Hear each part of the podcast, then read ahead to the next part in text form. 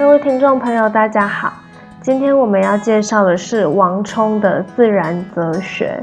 为什么会介绍王充呢？因为其实王充是董仲舒的对立面，他的一个哲学学说是董仲舒的对立面。自然哲学顾名思义，就是他不相信董仲舒那种神学化的哲学，他不相信神学化的儒学，他讨厌这个谶纬，还有穿凿附会跟怪力乱神。好的，我们帮大家破题之后，我们要开始介绍一些人物。王充、杨雄、桓谭。这三个人物啊，其实都是拒绝相信谶纬，并且批判神学化儒学的人物。好，那王充他坚持经验知识的立场，他不满神学与谶纬，他一针见血的指出当时社会俗传避祸、畏书流放、是反为非、虚转为实。福旺虚位，莫夺正事的一个风气。那这个魏书流放的魏书啊，其实是含有谶纬之说的图书。好，他借由对神学的全面批判，也发展了王充，他也发展了传统的天道自然的哲学思想。那王充这个人物啊，其实是他出生于比较中下阶层，就是戏族孤门的人物。王充字仲任，会稽上虞人，出生于戏族孤门。年轻的时候，他曾经到京师洛阳上大学。那他诗是扶风班彪。最博通众流百家之言，他是懂得这个百家的学说的。曾经做过一些小官，但是因为受到排斥，所以他就开始闭门著书。他的著书有《论衡》《政务》《积俗》《养性》这些书本。那除了《论衡》这本书以外啊，其他的书都已经亡佚了。关于论衡的题目啊，王充曾经自己提到：“衡者，论之平也。论衡者，所以权轻重之言，力争谓之平。”就代表他要加以持论如衡之平的客观态度，对这些古往今来的学说和言论来权其轻重，评其是非。他的要旨啊，概括为一句话，就是急虚妄。这个急是动词，代表批判的意思。他要批判批判虚妄之言。那这“急虚妄”这三个字啊，其实就是充分体现王充对谶纬神学的一个批判精神。好，所以大家想到论衡，就要想到权要权其轻重之言，力争这个权其轻重，然后平其是非。好，力争位啦，还要记得急虚妄，这都是重点。好的，那我们今天啊，一样会讲解他的一些观念。那我们应该会讲完他的宇宙演化学说。好的，那提到王充的宇宙演化学说，我们就要想到“自然元气”这四个字，因为东汉充斥很多迷信思想，王充希望他能以正统的学术、科学的学术批判异端。哇，王充真的是一个很务实的人哎，他相信科学，他不相信这个迷信和谶纬。那王老道家的自然主要是主体顺应外界的一种行为意识与价值观念，但是这边王充的自然拓展为对客观世界的自然本性的直接肯定。好，我们现在要先区分黄老道家的自然是哪一种自然，那王充的自然又是哪一种自然？大家 OK 吗？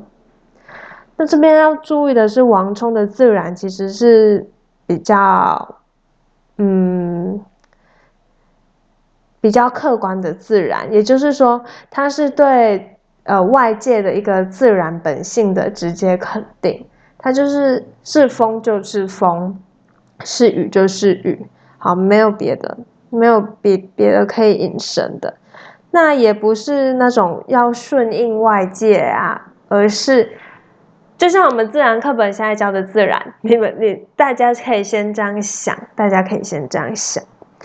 那但是王充他又继承道家自然主义的传统，一方面又摒弃以往的鲜艳立场，他直接回到经验事物本身，他不讨论一些比较玄妙的，他只讨论这个经验过的事情。那并且建立他的元气自然的宇宙生成论。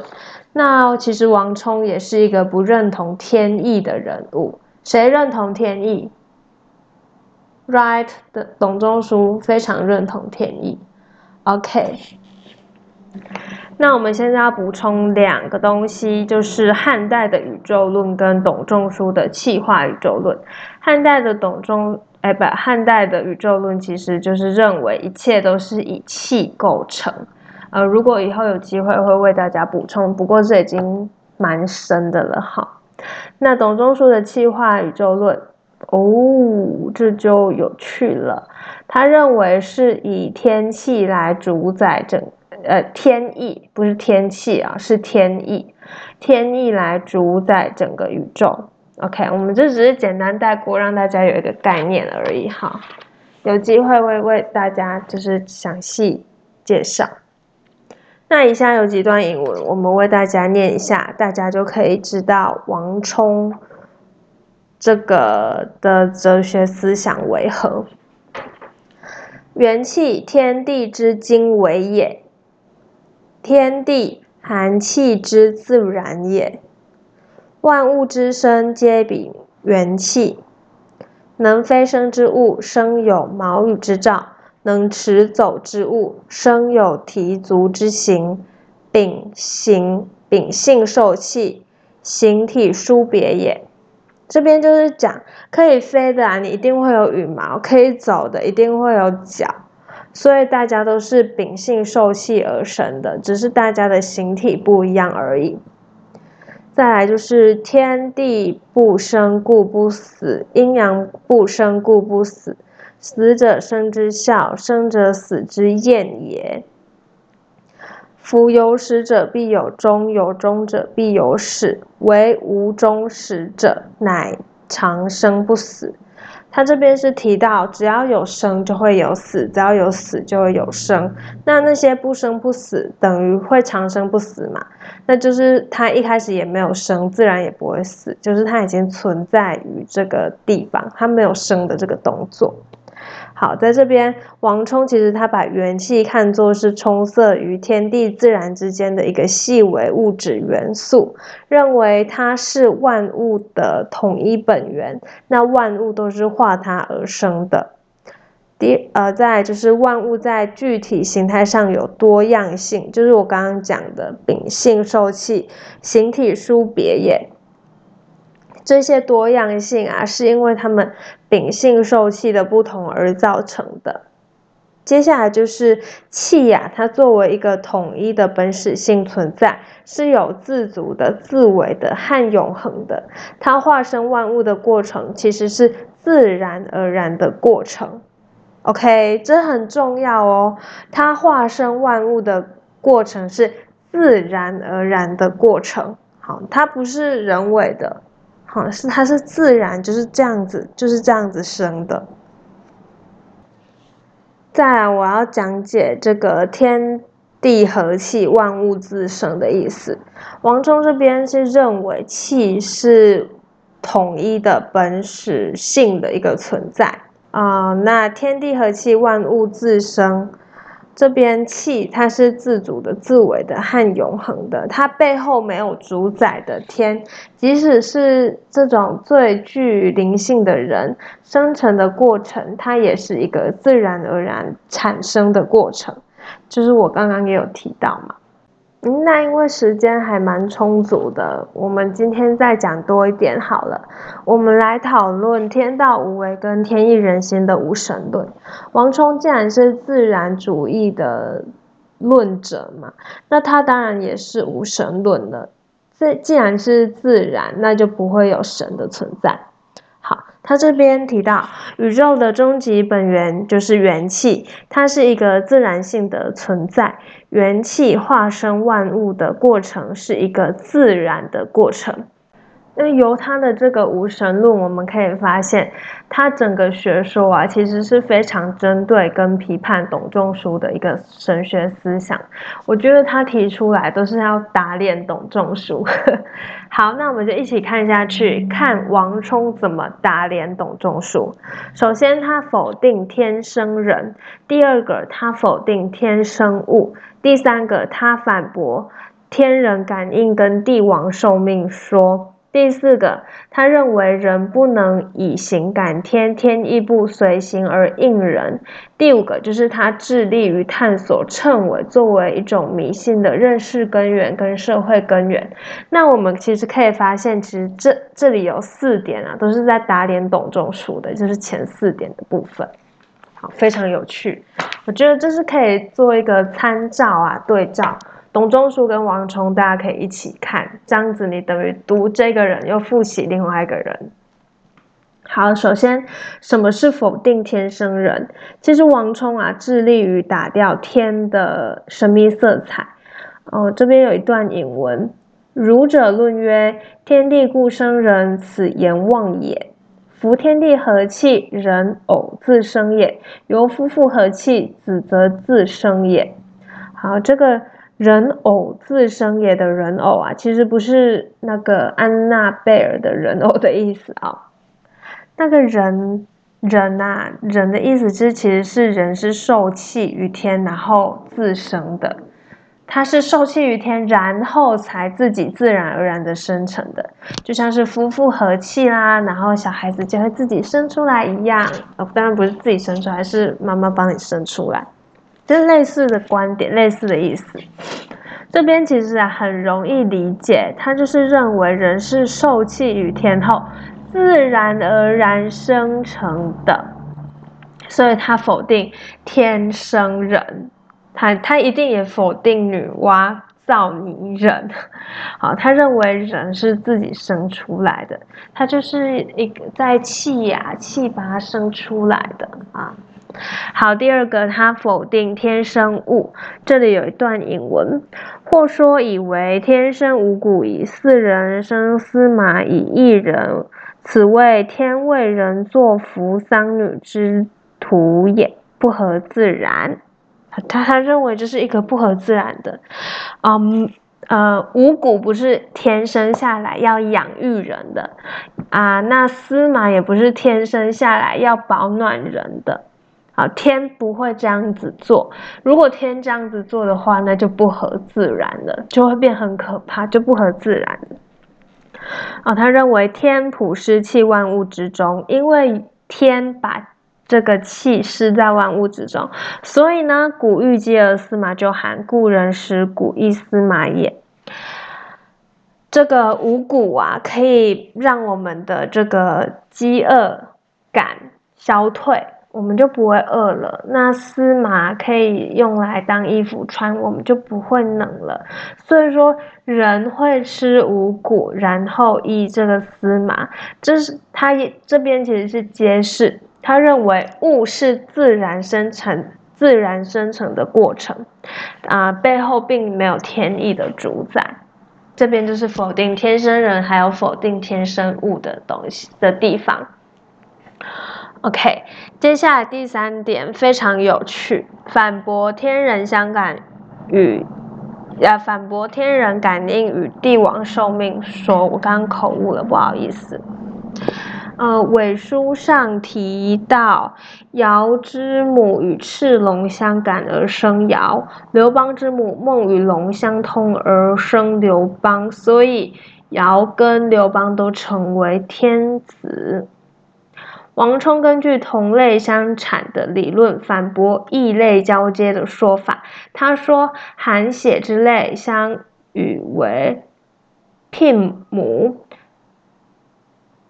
牝母之会，皆见同类之物，精感欲动，乃能受失。今龙与人异类，何能感于人而失气？好，这边很有趣吧？我先帮大家解释什么是同类相产。好了，同类相产就是人加人等于人。好，人加人一定等于人，那人加龙就不等于人，因为不能跨族群。好，这边其实有点小小的、小小的、小小的暧昧。我觉得这里要讲可以很好笑，你们不觉得尧之母与赤赤龙相感而生尧，他要怎么感？大家他要怎么感？难道是神交吗？用那种？心灵跟心灵的交接，然后就生下尧，哇哦！好，那这边更好笑，刘邦之母梦与龙相通而生刘邦。刘邦的妈妈跟龙相通，天哪，要怎么相通呢？嗯，这边其实他没有点的很清楚，那我也没有去找书看，我就是从这本书所摘录下来的。从这个新编中国哲学史摘录下来的，我就觉得他言辞还蛮暧昧的，他也没有讲到底是怎么样相通，怎么样相感。